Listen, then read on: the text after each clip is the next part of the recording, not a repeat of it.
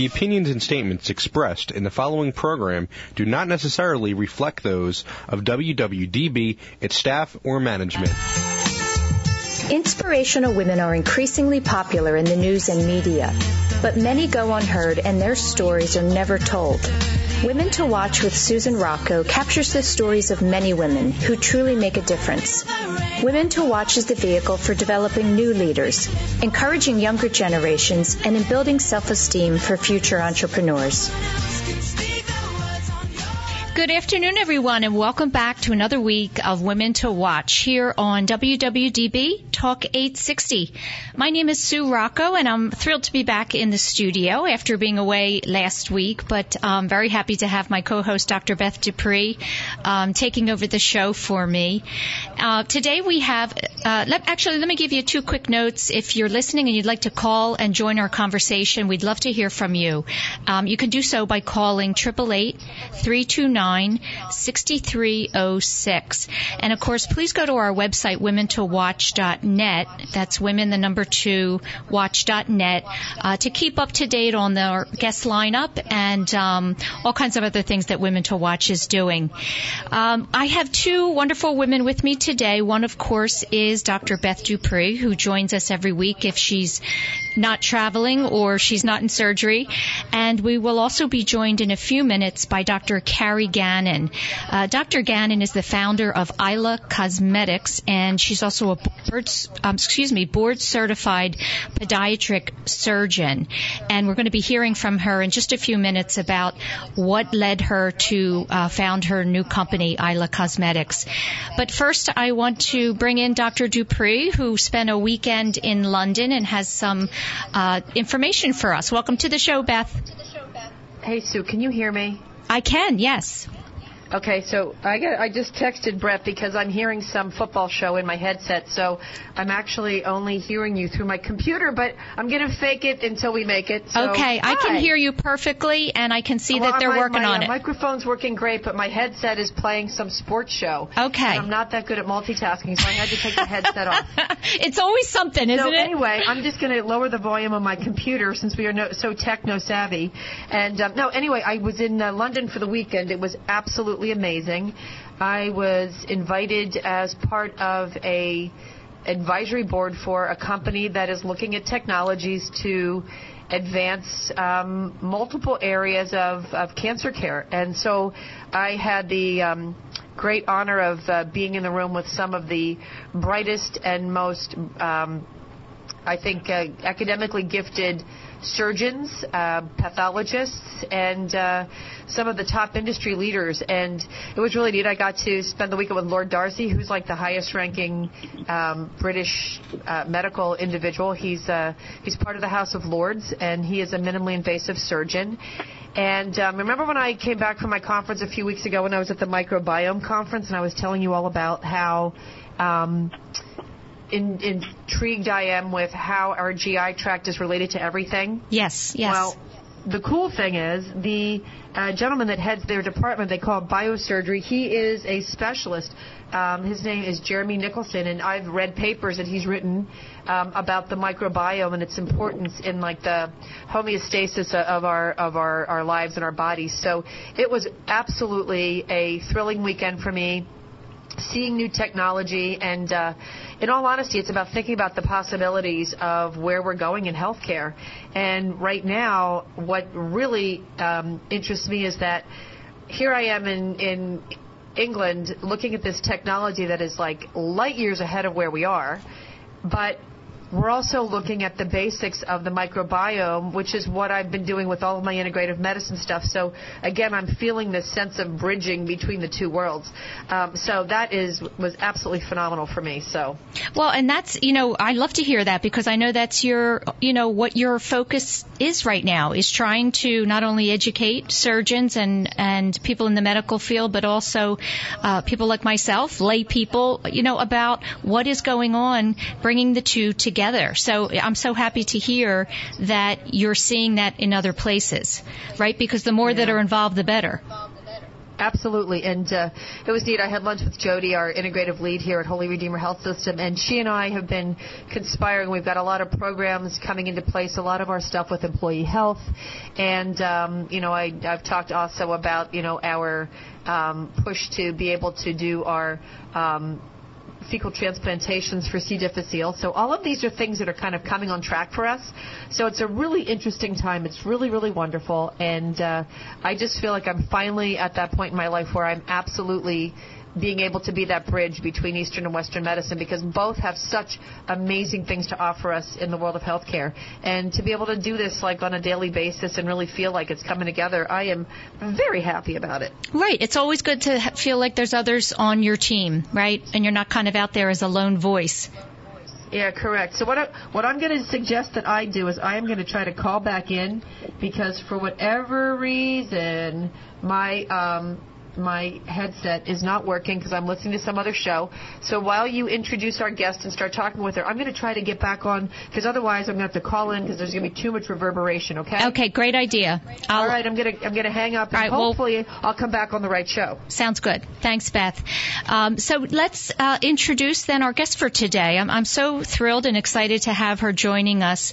Uh, her name, again, is Doctor Cary Gannon, and Doctor Gannon is the founder of Isla Cosmetics, and she's also a board-certified podiatric surgeon. Um, welcome to podiatric. the show. Podiatric. Podiatric. Podiatric. Podiatric. So you're back Got with it? us. I, it's, for, it's the yeah, it's back on. And okay. My my part my partner's husband's a podiatric surgeon. Okay. So. You know, and even, I mean, I should know as a as a surgeon, but, like, you have to know these things because they're your colleagues, and you have to say it the right way. Yes. Well, I thought I did. Anyway, welcome, I can, Cary. Welcome to the show, Cary. Thank you. Nice to be here. You know, I was at an event yesterday with the same issue. They announced me, and it was, it was the same the same way, pod, pod, pod, podiatric. It's hard. Though... I think we hear the word podiatry much more often mm-hmm. than podiatric, but um, we all know we all know what they both mean, and Um, Cary, I'm so, as I said, I'm so happy to have you on the show. You're such a perfect example of what we often talk about on the show, and that is women who see a problem, um, something that, that needs to be taken care of, and they go about doing it. Um, but as we always do on the show, I want to give the audience a little bit of a sense of where you came from and, and who you are, um, and what kind of led you to starting this company in addition to your surgery practice. So if you can talk for a few years about uh, growing up in Tennessee um, as what you described as a classic overachiever. Where did that come from? Well, I think, you know, when I was younger, they would have called me bossy. Now they like to refer it, ah. refer to it as having leadership skills. I think right. we're trying to change the mentality there, which I'm appreciative of. But, you know, I, I, I appreciate the term overachiever, but I would also say that as an adult, um, I would call myself more of an overfunctioner, which is not the same as an overachiever. You know, you think of an overachiever as someone who has a focused goal and is, is streamlined to the accomplishment of that goal and tends to accomplish that goal, versus an overfunctioner who is balancing everything and balancing at a very high level and functioning at a level where um, where it, it, it in time leads to um, your downfall, whether that's professionally, personally, or, or from a health perspective. And and so uh, a lot of, and on the outside, a lot of times an overfunctioner looks like an overachiever, but they're not synonymous. They're not one and the same. And I feel like, you know, you mentioned, you know, solving a problem that I saw. I think that women in general are called to, so- to solve problems all the time. A lot of times we're not credited for solving those problems. And we're called as a culture to be everything to everyone. And um, we're struggling with these new roles and how to balance them. Yeah. You know, what a, what a great way to describe that, though, the difference between, you know, functioning and achieving. Um, we, we sometimes talk about the difference between confidence and self-esteem. And I think it's kind of a similar... Um, it's similar differences. You know, we can be going out and about, um, very com- looking to be very confident, but inside we, we're not really holding that self-esteem. So functioning and achieving, uh, it reminds me of that. Would you say, Cary, that you were kind of born with that innate, um, drive, or was it something that was developed in you from your upbringing? I think it's a combination of both. I certainly think that my personality, as as a lot of, I, I you know, I make a lot of assumptions about other female surgeons, um, and certainly Doctor Dupree can speak to this, but I, I do feel like there is something within us that just constantly wants to drive us and push, push, push. And then, you know, you, you, uh, you layer on that the environmental aspects of everything, and, and you can create sort of the perfect storm. Absolutely. Um, Doctor Dupree, yes. What do you think about that? Well, you know what, we're all, as, as surgeons, we're driven. I mean, you can't do what we do and not be driven. And I think that a lot of times we also, because we are also problem solvers, we like to take on challenges, particularly where other people may have said that something is either impossible to do or really difficult, because there is a sense of accomplishment of being able to um, come up with a solution. And that's what we do all day long in the operating room. We are constantly coming up with solutions. We're thinking on our feet. It's kind of how we're wired. And if you're not wired that way, you can't be a surgeon. I mean, it's just it's part of it's part of what makes us surgeons. And I think I think what Cary probably struggles with, like all of us, is how do you create a balance, and how do you learn to say no, and you know, really trying to channel and focus our Like our overdrive energy into things that truly make a difference in our world, in our patients' world, and in Cary's case, in her daughter's world. And and uh, it's like we're, we're we're given these opportunities that come up in our lives, and it's what we do with them. But I think as surgeons, we kind of go at it. It's okay. How do we fix this? How do we make it better? Well, and how do you do it? How do you channel it and stay healthy yourselves? That's that's Balance. Probably the struggle for you two. Um, well, you got to sleep. You got to sleep. You got to eat, and you've got to learn to say no. Because we, we don't always do that. I listen. I just was. I I spent three days in London, for God's sake. But I said yes to it because it was a great opportunity for me, and it was something that was going to be great from a personal growth perspective for me. But if somebody had asked me to fly to London for, you know, I don't know, something silly, I would say, you know what, I, I'd have better ways to spend my time at home. And and I'm sure, you know, Cary's done the same thing throughout her entire life. You you um. You just learn that you got to take care of yourself first before everybody else. Yeah. Let, let's get into that um, part of your story, Cary. Um, when I was reading uh, over your bio and your profile, you described um, the years prior to launching this company as you kind of uh, feeling like a ticking time bomb. And you had a lot of, you know, I'll say four main stressors at that time, going through divorce, Uh, cancer, um, holding your own surgery practice, and also raising a child. This was probably the, the biggest driver for you, a child um, with S P D, which is sensory... Um, sensory processing disorder. Processing disorder, correct. Yes, so... Was changing... Well, let's start with let's, the cancer. I'm sorry, I didn't yes, interrupt you. Yes, no, no, no, please do. I want, I want you to talk about it. Well, let's start with the cancer. You know, that was... a huge surprise. Obviously, I was in medical school at the time, and and the diagnosis of leiomyosarcoma came at a time when we were actually studying um, studying that specifically, and that was that was a huge um, blow, not only to me but to my family. And it's interesting, when the diagnosis came, you know, n- nobody stopped and said, "Okay, what do we need to do to to take care of Cary?" Because obviously she's not healthy globally. It, it, it came to what do we get? What do we do to get through this immediate situation so that we can get back to school? So that speaks to the drive that you yeah. have, right? And right. instead of looking at my overall overall global health picture, there's there was a reason that at age twenty-three I got leiomyosarcoma. Nobody gets that. Mm. Um, and it's also incredibly um, fatal if not managed correctly. So I was very fortunate to be at the Cleveland Clinic to receive that kind of therapy. Um, It, that that was one of the things that was probably most shocking, and, and people tend to hear that, and then all of a sudden they treat you differently, and, and, and they automatically feel sorry for you, which for someone driven, it, you hate that.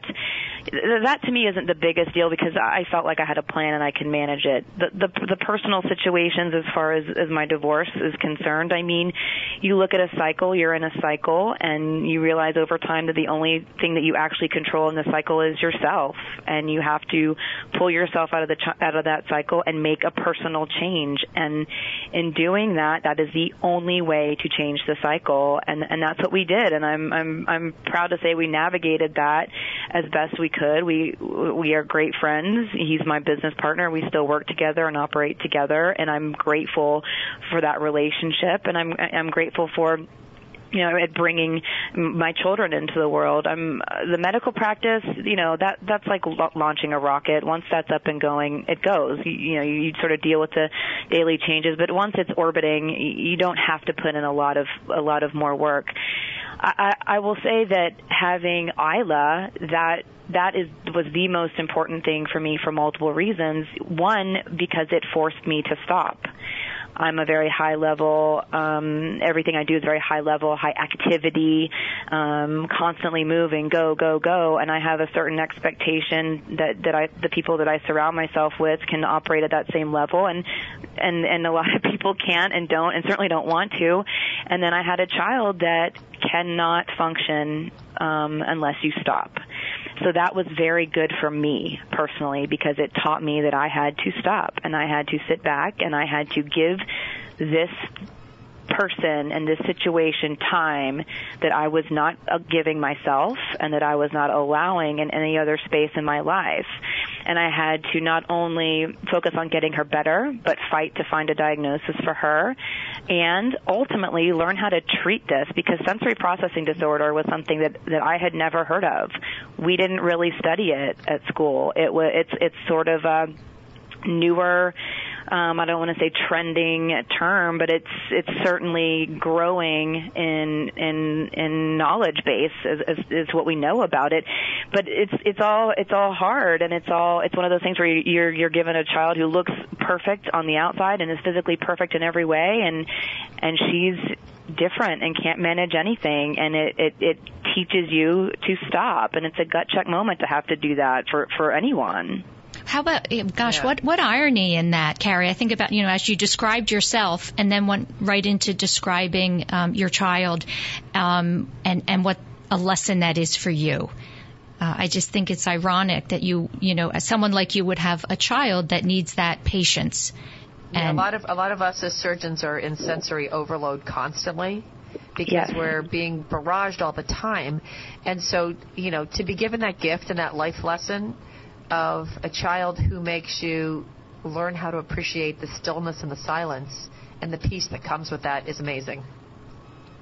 Yes, and you, you know, you, you as you know, we are constantly reacting. Constantly, even if you're not in the operating room, you're constantly reacting to what a patient is telling you, what the needs of that patient, uh, it, what what their needs are. And then when you when you have a child who is simply not able to formulate what would be considered a typical response to any sensation, you, you really learn. You learn not only that your child doesn't perceive the world that you do the way that you do, but really nobody else does either. You know, when she when we walk into a room, she can hear the light bulbs.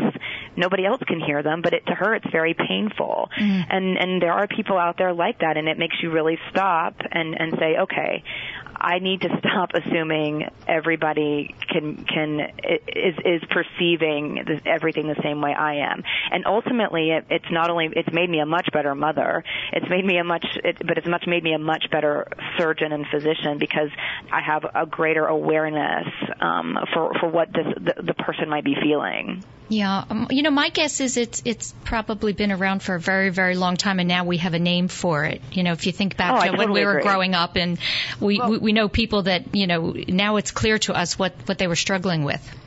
Plus, we also know now that the incidence of every type of childhood, whether it's A D D or A D H D or Asperger's or whatever tagline you want to give it, they're they're going up at incidence for and for whatever reason.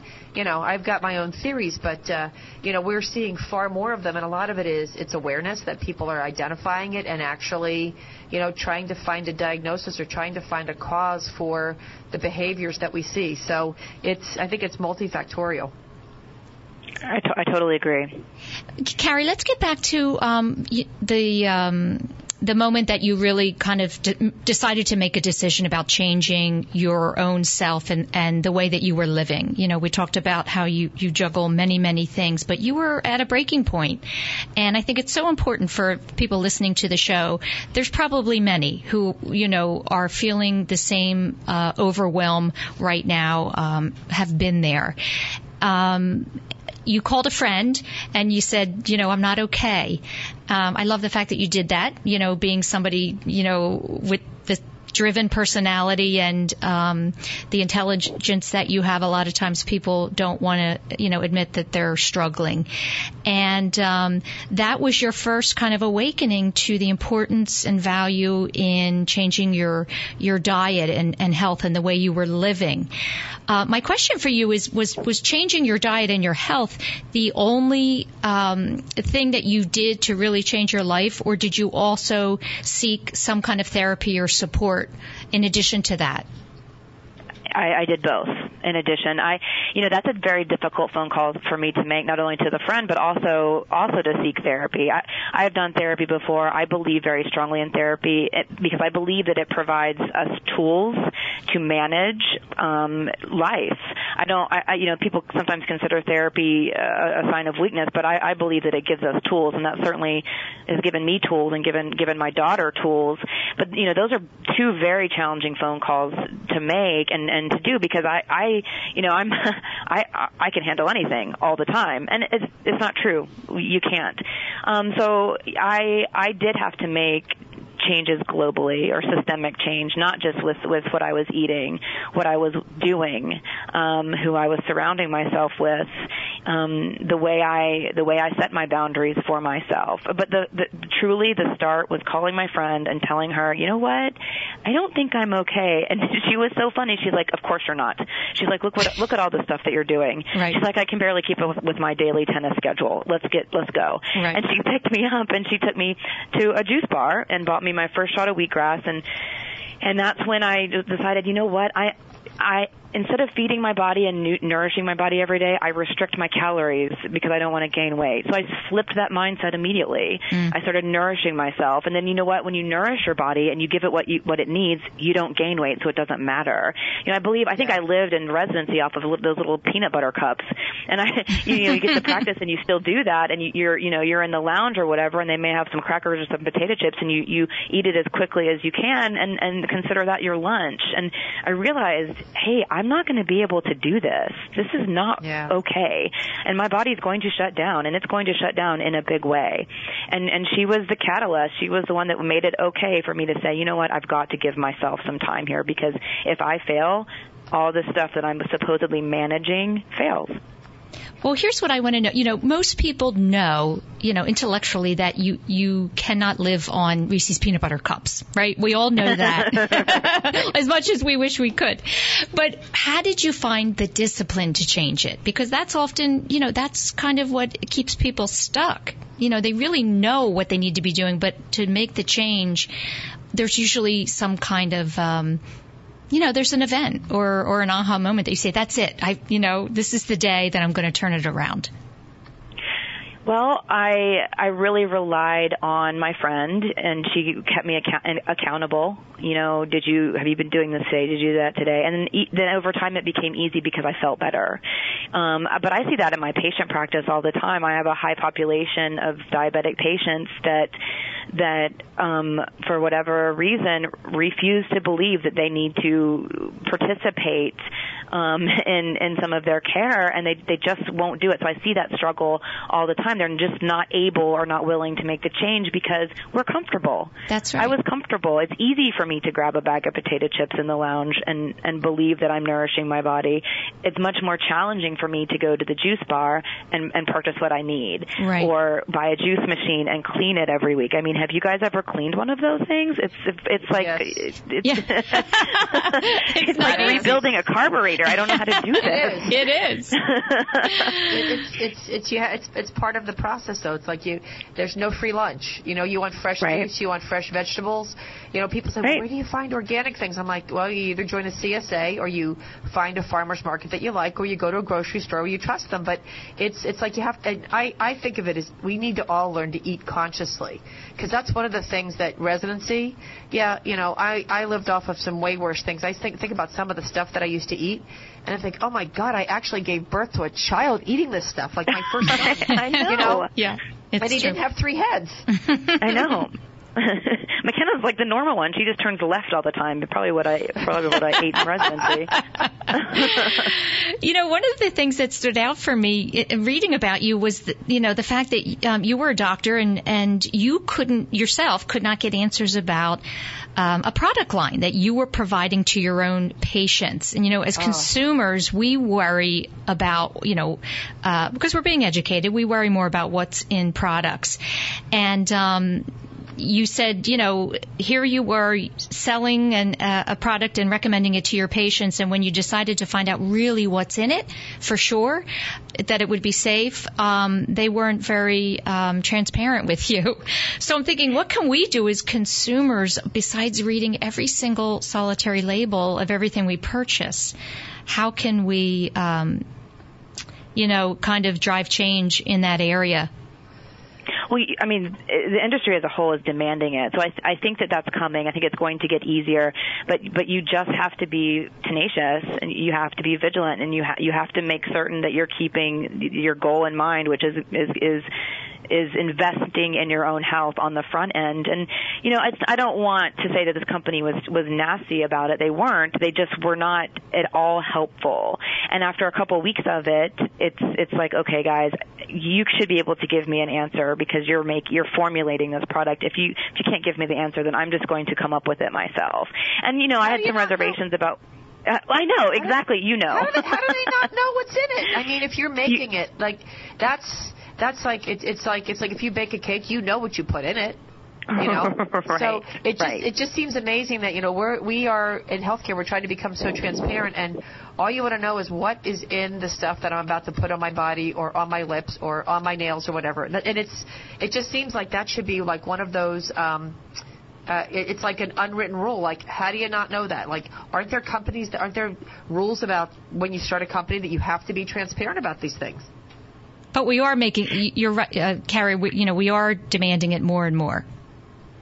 Oh, right. The, the industry is, is it, the community is demanding it, and the industry, I believe, is responding. I mean, the, I, I feel that way because we've we've been so warmly embraced, and then there are, there are other companies with the same um, principles that are they're being well received in the market and in the space, and, and I think that that's just that's that's a, a trend that is going to continue to grow. Yeah. Well, let's talk about Isla. Isla Cosmetics is is the company that you started.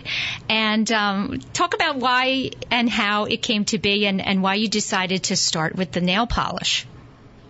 Well, as a podiatrist, I see toenails and toenail fungus and toenail pathology in my office all the time, pretty much every every day. And, you know, people are constantly struggling to find something that is that is better um, for their nails to hopefully prohibit fungus. Now, I, I, I need to be completely transparent. There There is no way to make nail polish completely chemical-free.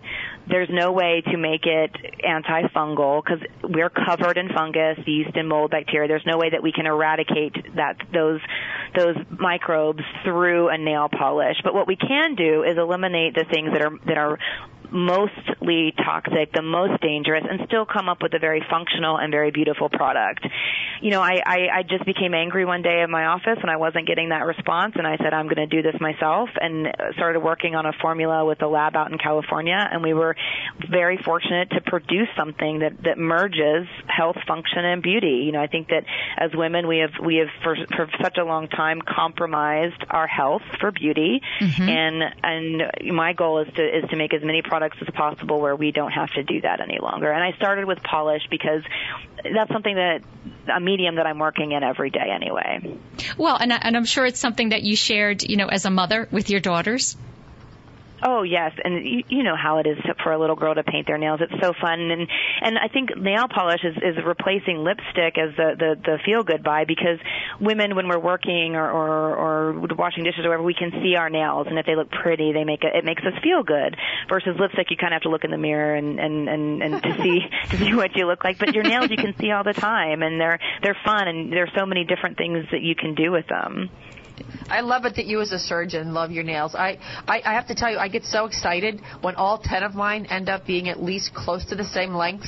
Besides being a little, well, because I, I I bang into stuff all the time with them, and it's it's you know I don't keep polish on in the operating room, but it's just they're they're tough to keep really pretty. So I love the fact I'm going to try your nail polish because I love the fact that it's all natural. Because you walk into those um, some of those salons, and I I swear to God my lungs are becoming fixed. Like when you smell the fumes of mm-hmm. some of those godforsaken chemicals, and uh, you know th- some of those chemicals have been associated with increased risk of of um, miscarriage in the uh, nail workers. You know, and how good is it when you walk right. in and they're, they all have masks on, and you're stand you're sitting there smelling all this, going, wait a minute, where's my uh, where's my mask? I'm very specific. I don't. I don't put my product in environments like that. I don't. I. I just don't allow it to go into that environment, just because I, for that very reason of not being wanted, not wanting to be associated the with association, that. Association. Yeah. Mm-hmm. Have, did you read the recent Duke study about about um, triphenyl phosphate, the T P H P absorption through the nail? No, I haven't. I, I'm afraid now. What, what is it? You can clue me in. Well, they they were able to measure significant absorption rates um, of of the of uh, T P H P through the nail, oh. and note that it, it was statistically significant within twenty-four hours. I believe wow. I, I don't don't want to quote it incorrectly, but I want to say they tested twenty-six different nail polishes, and and and were able to prove this. And it's it's one of the first studies that I've seen that showed such a significant amount of chemical absorption through the nail. Wow. Um, I'm going to have to do a, a little bit of reading as yeah, I'm looking. You've got to do some research soon. I know, you know, I, I know. I'm looking at my beautifully French manicured hands that I got done for a wedding this weekend. And, you know, it's just another thing that, you know, all we can really do is educate ourselves as much as we can about these things. If, you know, we're not scientists and we're not doctors, but um, there's a lot oh, of information. Okay, well, so, yeah. so, she and I are doctors. Right. I'm saying me. I'm not. I know, I know. I'm kidding. I'm kidding. But now, but see, this is it's a great thing about your job. You have access. That's You've right. got friends now in the business. You can get the info you need. That's right. Exactly. Listen, ladies, we have to take a quick break for our sponsor, Holy Redeemer Health System, and we will be right back.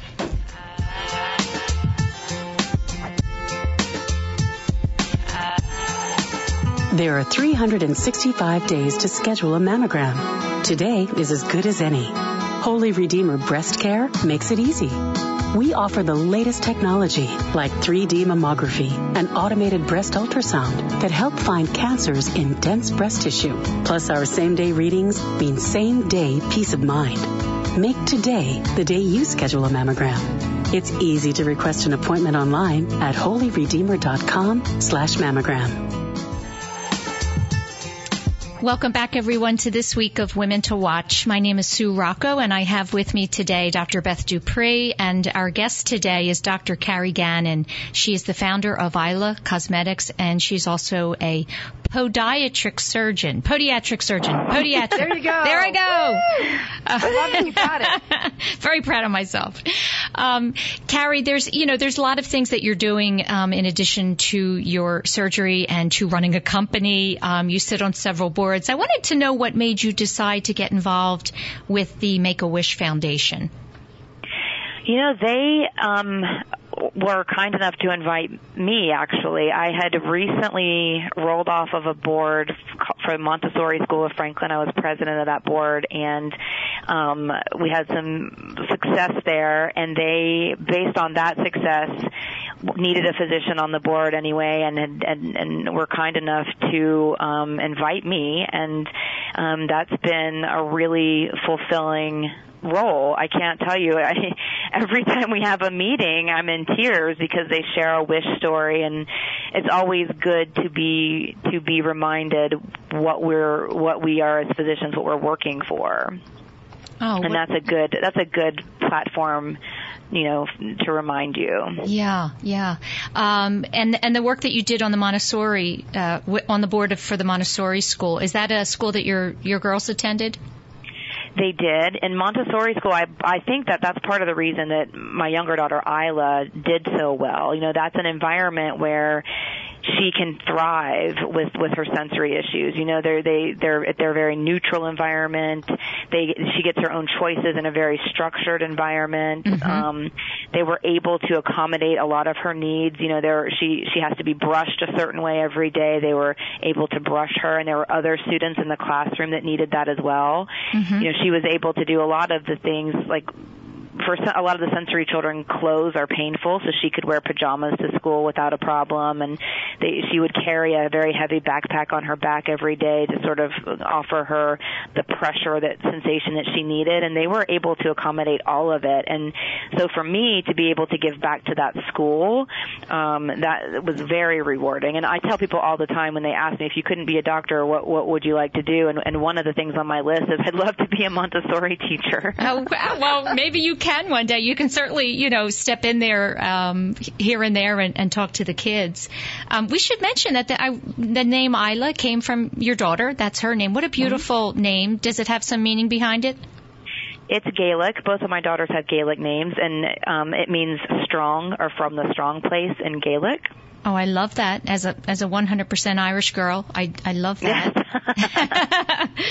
You know, um, one of my questions actually had to do with, with your kids and how you speak to them about kind of maintaining, you know, maintaining some kind of a balance and uh, a life, you know, free of overwhelm, but at the same time striving for personal and professional success. You know, that's kind of a, a daily struggle for all of us, where we, we know we need to not overdo it, but at the same time, time you don't want to be a slacker. You know, you want to use your gifts right. in life and and work hard. What kind of conversations do you have with the girls about that? This is a very delicate balance, and I believe that we have to be very careful with this, because otherwise we actually set our daughters up to be everything to everyone. That's just right. Like our culture is, right. is sort of leading us to doing that. But at the same time, I don't want my daughters to ever be in a situation where they can't fend for themselves. Mm-hmm. I recognize how fortunate I am with my education to be able to care for myself without the financial worry that a lot of women in my position as being a, a divorced person might have. So I want to impress upon them that they always need to be in a position to care for themselves, but I don't want to them to feel like they have to care for everyone all the time. And that is very, that's a very delicate um, balance to strike, particularly with the younger younger girls. Um, my seven-year-old, Isla, she, you know, she just wants to play basketball and jump around all the time still. My, my nine-year-old, she's already getting into the, well, this boy's writing me a note. What should I do? And, and, and to tell them that they don't need to care for all, everybody. You don't need to do stuff for everyone. And hey, I, I, I you know, she's interesting. She said, you know, he wrote me a note, but I'm going to make him wait and, and I'm going to write him a note tomorrow. Oh, and I was, I was I so that. excited. I was like, McKenna, that is the best answer I've ever heard. What made you say that? And yeah. she said, well, Mom, he doesn't need to think that I'm desperate. He can wait until talk, till I talk to him tomorrow. And I was like, done. Ooh, wow. I'm, I'm accomplishing my goals here. That's amazing. Nine. Like, you know, she learned that from you. Um, but, I, I don't know if that's good or bad. Well, well, I think you're right, so right. It's such a dance, isn't it? Between, and I think all you, you can do is kind of face each day as it comes when giving advice to your, to your kids, because society and culture's changing. Constantly. So we have to, you know, kind of change our discussions um, and, and make them appropriate. But for young women, which we, you know, Beth and I talk about young girls today all the time and the pressures um, that are on them, I, I just think it's so important that they learn, you know, belief in themselves, you know, that oh yeah, the strength, self-esteem. That, self-esteem. It's it's everything. Absolutely. It really is. And I, I'm a huge fan of, of keeping my girls busy. I don't mean running them around to the point where they can't function. I mean, we need to be in a sport. Agreed. We need to be into music. Yes. We yes. need to have something, something that we're involved in, so that we're not on our phones with, with, you know, talking about nonsense, right. watching television and watching more nonsense, listening to the radio and listening to more nonsense, and yeah. literally wasting our lives away. And I don't care if you're great at your sport. I don't care if you're terrible at it.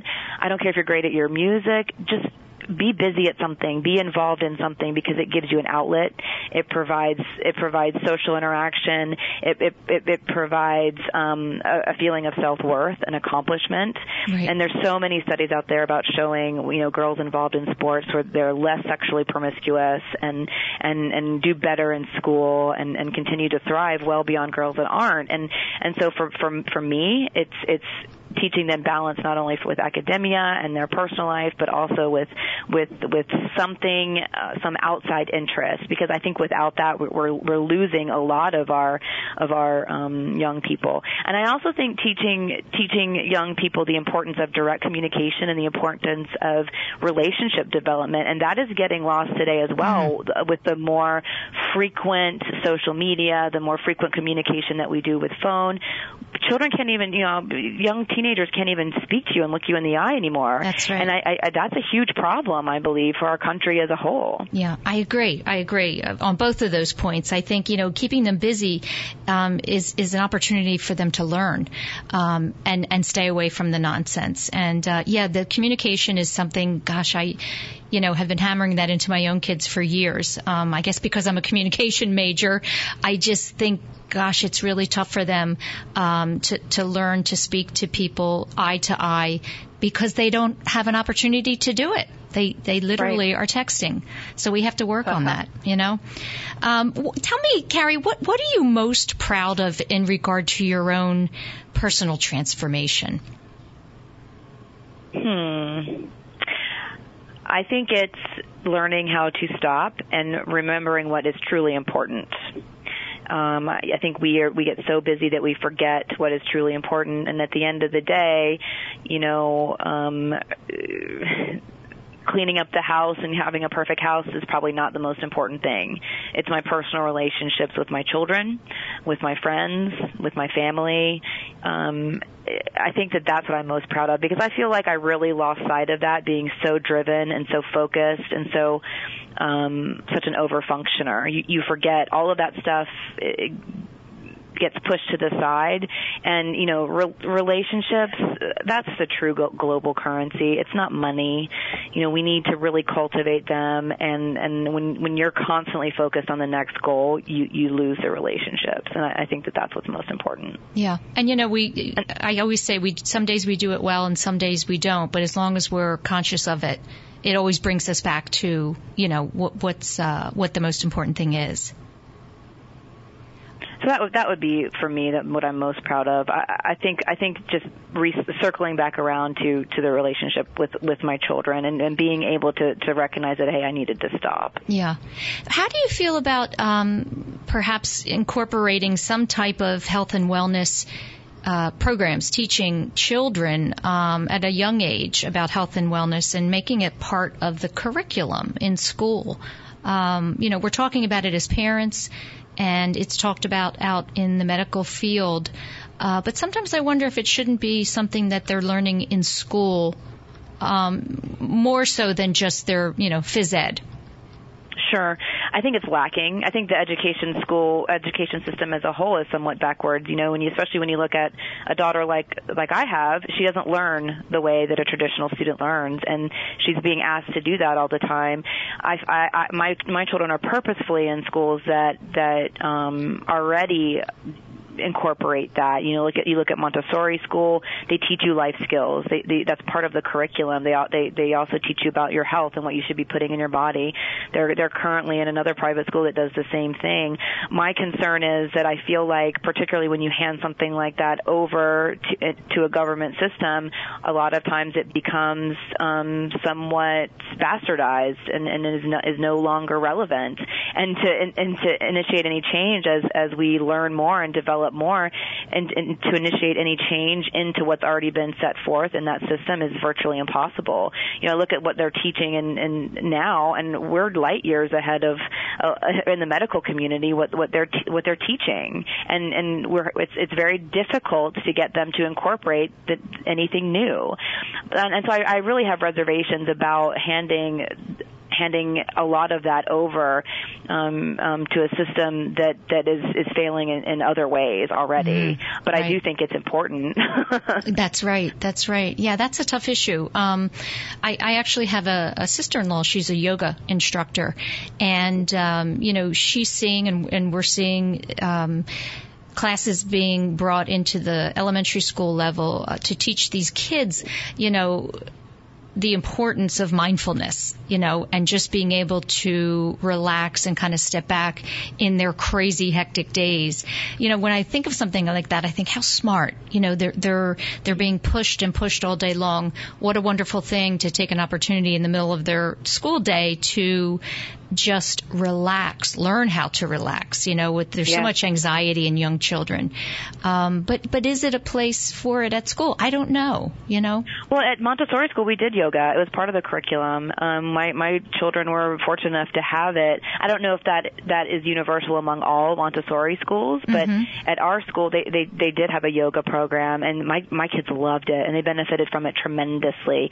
Um, the, their current school has a sensory processing curriculum, which is very, very helpful. But but I agree with you. We our kids are going from one thing to the next thing to the next thing to the next thing, and they have no idea what it's like to have a quiet mind That's and right. to sit quietly. That's and it's right. hard because they can just grab an iPad, grab a phone, grab a T V, um, and, and, and they never have that opportunity. And that's our fault because we don't provide it. That's right.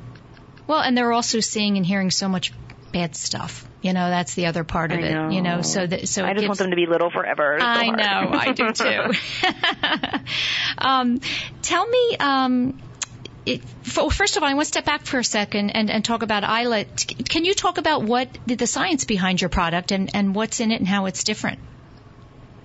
Well, the science behind the product is basically I wanted to eliminate any any chemical that would absorb through the nail because the nail is porous, just right. like skin. Right. It doesn't absorb at the same rate that the skin does, but it will absorb over time. Um, absorb, as, or I'm sorry, re- re- remove as many dangerous chemicals as possible while still providing a stable construct. Because a couple of things: one, if it's not beautiful, women aren't going to buy it. That's and if right. it doesn't function, women aren't going to buy it. But they will buy something that's unhealthy for them if it's beautiful and functional. So we have to find the balance um, among those those three um, parameters. So in looking at the construct of the, the polish itself or the lacquer itself, I, I, I was on the fence about a water-based polish versus an, a cellulose-based polish, and I or la- lacquer, and I purposefully did not go with the water-based lacquer. And I, I not that I'm I'm not disparaging other companies that are water-based, but I, I just believe that water water, um, in the traditional sense, harbors bacteria. It creates a perfect environment for these fungus, yeast, molds, bacteria to proliferate. Mm. Um, in order to prevent that proliferation in, the, in a water-based formula, you have to add a lot of preservatives, which are not healthy. Right. So I, I still went with the cellulose base, or an, or a, it's a it's a, when you think about cellulose, that's what makes up the, the stalk of a plant um, construct.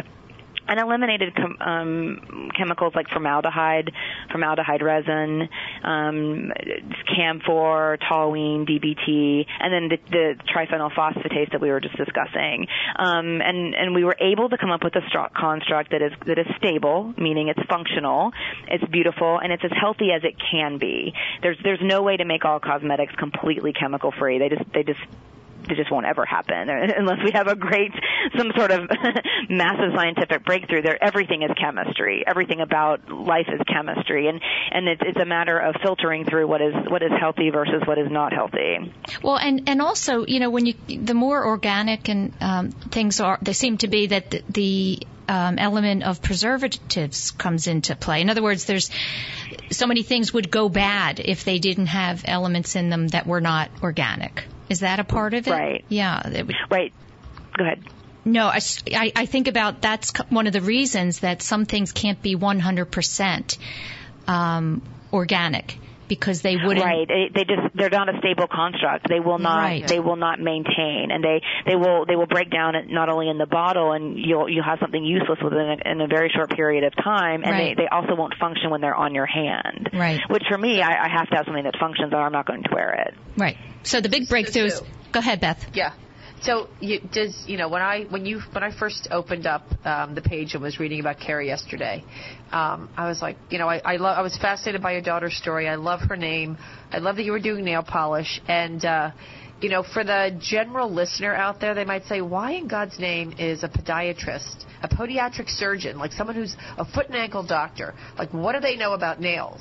But podiatrists know more about nails than anybody else. They just know more about toenails, pretty much, than, than right. the rest of the world.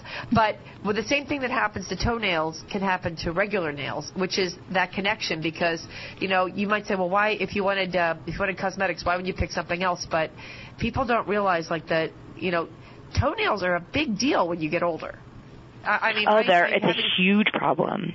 Having having and, two and, parents. With, you know, I got twenty toenails amongst them, and it is, right.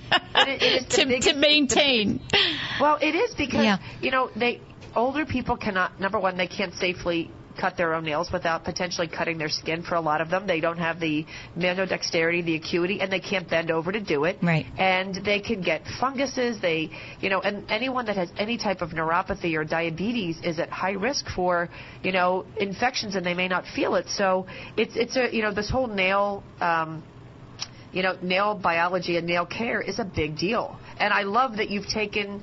This, you know, you've taken your, you know, an aspect of what you do and turned it into something really so, you know, powerful and awesome, you know, doing something great for your, for, you know, to help move forward the, you know, the progress with finding out how and what with your daughter's disease, but to, to give women the opportunity to, you know, to vote with their feet and walk to a place and buy nail products that are healthy for us and aren't going to potentially hurt us. So it's awesome. That's all I got. Thank you. And I actually love I actually love the nail care. I, I, I feel like it provides a great service for the aging population. It gives me an opportunity to continuously evaluate them. You know, my my number one surgical procedure right now is amputation of the foot and ankle. I do that almost oh. every week for mm-hmm. the diabetic population, and to and that you know that's mm-hmm. a game changer. That's a, that's life changing for everyone.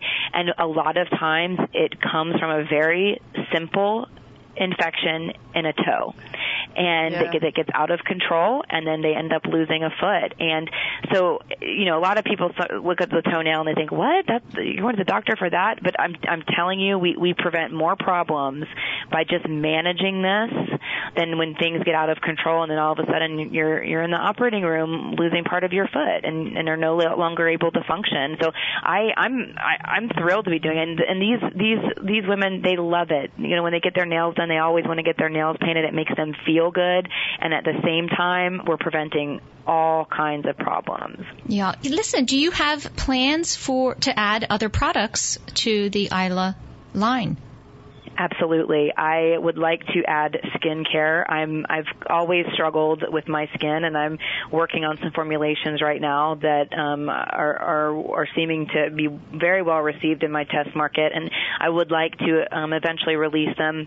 But truly, I want, you know, we, we're very new in this space. We've only had product in the market for about eighteen months, and we're, we're fortunate that we're being extremely well received. But I want to do this and do this correctly and do this well before we diversify too much. But, but ultimately, you know, diversification is, is one of the keys to success for anything. Well, and that's that's so smart. And, you, you know, you want to perfect one thing before you move on to another. And not only that, it's such a competitive market. You know, as as as people have learned more and more over the years, the importance of um, these very healthy products and what the other ones may be doing to us, um, there's people launching them every day. So, um, you know, I'm excited to see what you might come, might come up with down the road um, to add to this, because you have had so success with the nail care. Um, you know, what are your, how do you, here's what I want to know. It's a big job to run a company, launch a product. You know, there's marketing and there's uh, financial, financials, all kinds of things. Are you working full time as a surgeon at the same time? I, I am, but I do set aside time every day as part of, you know, maintaining those boundaries that I focus only on this company. The the other thing is that I have a great team. I, it's not just me. I have a phenomenal marketing and publicity team and a phenomenal executive assistant. And, you know, I, I ran the the medical practice from a business perspective as well. So that stuff is easy. That that stuff is the financials, all of that, that, that is certainly manageable. Um, what isn't manageable is all the ancillary things. And I have a team of people that help me, and that's hard. It's hard to have a team of people for someone like me, but it's it's mandated. Otherwise, again, I'd be in the position of doing too much and doing all of it, but not doing anything well. That's right, right. And you are, you are fortunate to have the team, because a lot of um, you know entrepreneurs, um, they are the the team for many years right, until right. they mm-hmm. you know until they really you know see success out in the market. And again, I go back to my education. I could not do Isla if I was not, if I had not taken the time to make certain that my education was, was sound and that it was going to allow me, you know, to be able to support myself there. And, and that is a huge blessing. I recognize that, it, that, that if I, that if that was not present in my life, and I, I would not be able to do this. Really, because what that allows you to do is ask the right questions, doesn't it? Right. Yeah, it does. Yeah. Um, just in the few minutes we have left, Cary, I'd love f- for you to give some, a last bit of advice to someone who might be listening that is at a similar place that you were years ago, really feeling like you had to make a change and, and you're at a breaking point. Um, what would you say to those women? I would say that you need to take charge and, and do it yourself. Otherwise, it, otherwise it's going to happen to you, and you won't have the control. You, you have to stop. You have to take stock in everything that's going on. Evaluate uh, in, a, in a very strategic, intentional manner the things that are important to you, the things that you're willing to compromise on, and the things that you're not willing to compromise on, and determine that for yourself. And move forward, empower yourself by taking that on head on. Because if you don't, things are going to fall apart, and you will find yourself in a reactionary position, and you will become reactionary versus versus being proactive. And becoming and being reactive is not the power position. And you, in order to get through a life-changing event or or the amount of stress that, that you're you're talking about here, you have to be proactive, because a reactive decision is never as good as a proactive decision. That's right. Great advice. Great advice, Cary. Um, I, I really appreciate you joining us today. And real quick, if you can give Pleasure your contact information you. for anyone who wants to um, learn more about the product. Sure. It's loveisla, A I L A dot com. Um, and, and there's an email address on there, hello at isla cosmetics dot com. And we're, we're, we're answering emails all the time, so we'd be happy to happy to speak to anyone. Great. Thanks so much. Doctor Du- Dupree, thank you for joining us. Um, Have a great week, Nice everybody. to meet you guys. Thank you, guys. Take yeah, care. we'll Bye-bye. talk to you soon. Have a great week. That's it, everyone, okay, for this week of Women to Watch here on W W D B, Talk eight sixty, and women to watch dot net. Have a great week, everyone.